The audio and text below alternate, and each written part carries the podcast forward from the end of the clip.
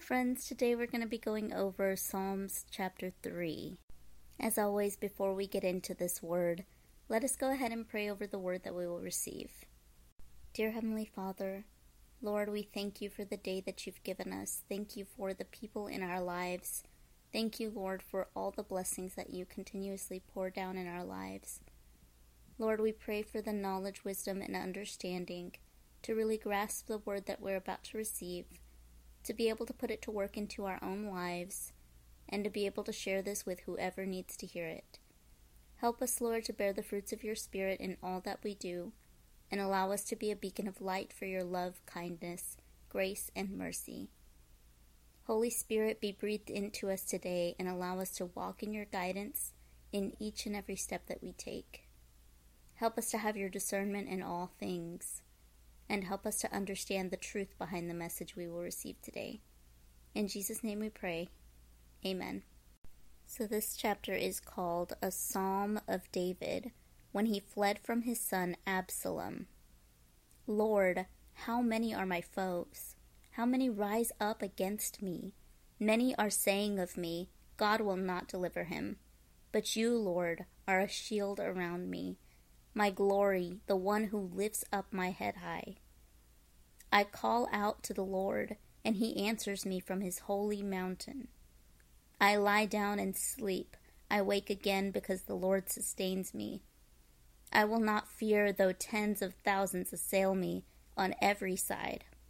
Arise, Lord, deliver me, my God. Strike all my enemies on the jaw, break the teeth of the wicked. From the Lord comes deliverance. May your blessing be on your people. So that is the end of this chapter. It's another short chapter, so I'm going to go ahead and read the commentary behind this. So, Psalm 3 is the first psalm with a title, a psalm of David when he fled from Absalom, his son. James Montgomery Boice points out that since these titles are in the canonical text of the Hebrew Bible, they are to be taken with absolute seriousness throughout. The events are recorded in 2 Samuel 15 through 18. But the heart of David at that difficult time is recorded in this psalm. So, the first section Lord, how they have increased who trouble me. Many are they who rise up against me. Many are they who say of me, There is no help for him in God. Selah. So, because I was reading from the NIV version, it didn't say Selah at the end of it, but I think that it needs to be there. So, this part, how they increased who trouble me. At the writing of this psalm, David was in a great deal of trouble. His own son led what seemed to be a successful rebellion against him. Many of his previous friends and associates forsook him and joined the ranks of those who troubled him. There is no help for him in God. David's situation was so bad that many felt he was beyond God's help. Those who said this probably didn't feel that God was unable to help David. They probably felt that God was unwilling to help him. They looked at David's past sin and figured, this is all what he deserves from God. There is no help from him in God. Shimei was an example of someone who said that God was against David and he was just getting what he deserved. We see that in 2 Samuel chapter 16 verses 7 and 8. This thought was the most painful of all for David. The thought that God might be against him and that there is no help for him in God. If all the trials which come from heaven, all the temptations which ascend from hell, and all the crosses which rise from the earth could be mixed and pressed together, they would not make a trial so terrible as that which is contained in this verse. It is the most bitter of all afflictions to be led to fear that there is no help for us in God and that's coming from Spurgeon. Then it says Selah. The idea in the Hebrew for this word, occurring 74 times in the Old Testament, is for a pause. Most people think it speaks of a reflective pause, a pause to meditate on the words just spoken. It may also be a musical instruction for a musical interlude of some kind. This next section, but you, O Lord, are a shield for me, my glory and the one who lifts up my head. I cried to the Lord with my voice, and he heard me from his holy hill. Selah. You, O Lord, are a shield for me. Though many said there was no help for him in God, David knew that God was his shield. Others, even many others, couldn't shake David's confidence in a God of love and help. Under attack from a cunning and ruthless enemy, David needed a shield. He knew that God was his shield. This wasn't a prayer asking God to fulfill this. This is a strong declaration of fact. You, O Lord, are a shield for me, my glory and the one who lifts up my head. God was more than David's protection. He also was the one who put David on higher ground, lifting his head and showing him glory. There was nothing glorious or head lifting in David's circumstances but there was in his God. Men find glory in all sorts of things fame, power, prestige, and possessions. David found his glory in the Lord. O my soul, hast thou made God thy glory? Others boast in their wealth, beauty, position, achievement. Dost thou find in God what they find in these? And that's from Meyer. I cried to the Lord with my voice.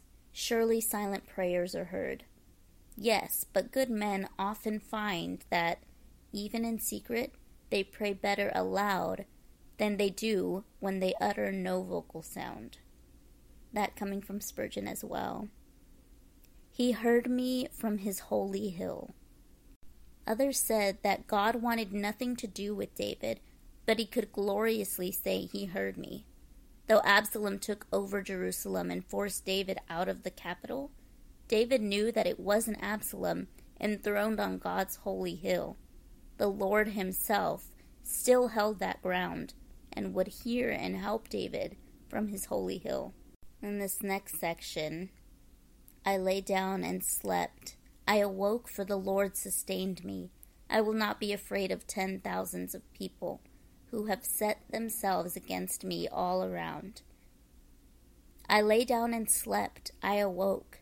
David used both of these as evidence of God's blessing. Sleep was a blessing because David was under such intense pressure from the circumstances of Absalom's rebellion that sleep might be impossible, but he slept. Waking was another blessing because many wondered if David would live to see a new day. Truly, it must have been a soft pillow indeed that could make him forget his danger, who then had such a disloyal army at his back hunting of him. Gurnall cited in Spurgeon. God sustains us in our sleep, but we take it for granted. Think of it. You are asleep, unconscious, dead to the world, yet you breathe. Your heart pumps, your organs operate. The same God who sustains us in our sleep will sustain us in our difficulties. I will not be afraid of ten thousands of people. With God sustaining him, David could stand against any foe. Before it was written, David knew the truth of Romans 8:31. If God is for us, who can be against us? And then this next section. Arise, O Lord, save me, O my God, for you have struck all my enemies on the cheekbone. You have broken the teeth of the ungodly. Salvation belongs to the Lord. Your blessing is upon your people. Selah. Arise, O Lord, for you have struck all my enemies. David's mind was on both what he trusted God to do, save me, O my God, and on what God had done, struck all my enemies, broken the teeth of the ungodly. Knowing what God had done gives David confidence in what the Lord would do. Arise, O Lord. This recalled the words of Numbers 10:35, where Moses used the phrase as the children of Israel broke camp in the wilderness. It was a military phrase, calling on God to go forth to both defend Israel and lead them to victory. Broke in the teeth of the ungodly. This vivid metaphor is also used in Psalm 58, verse 6. It speaks of the total domination and defeat of the enemy. David looked for protection in this psalm, but more than protection, he looked for victory. It wasn't enough for David to survive the threat to the kingdom. He had to be victorious over the threat, and he would be with the blessing of God. Salvation belongs to the Lord. David understood that salvation, both in the ultimate and immediate sense, was God's property. It isn't the property of any one nation or sect, but of the Lord God. To be saved, one must deal with the Lord Himself. Your blessing is upon your people. This showed David's heart in a time of personal calamity.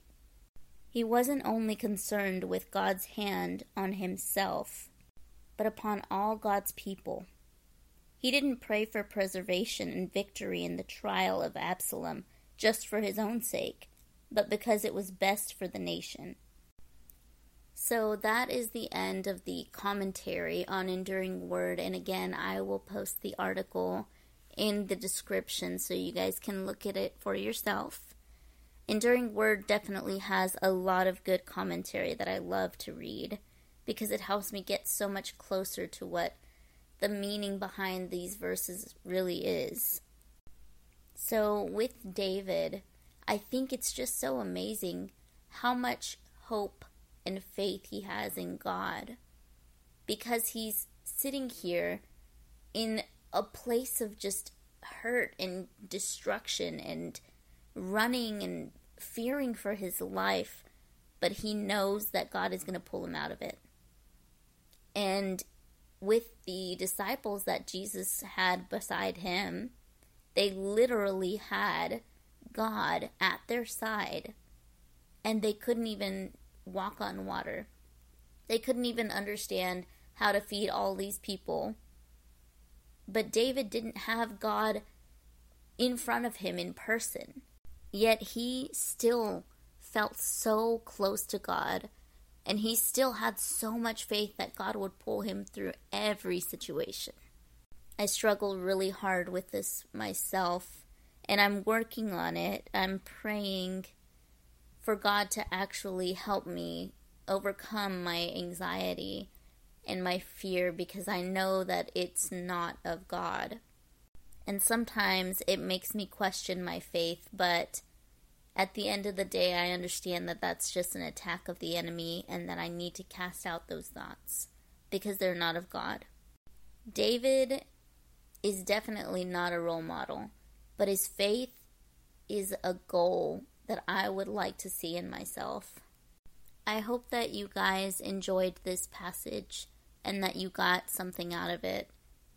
I hope that you all have a great day. And that is all the time that I have. So, till next time.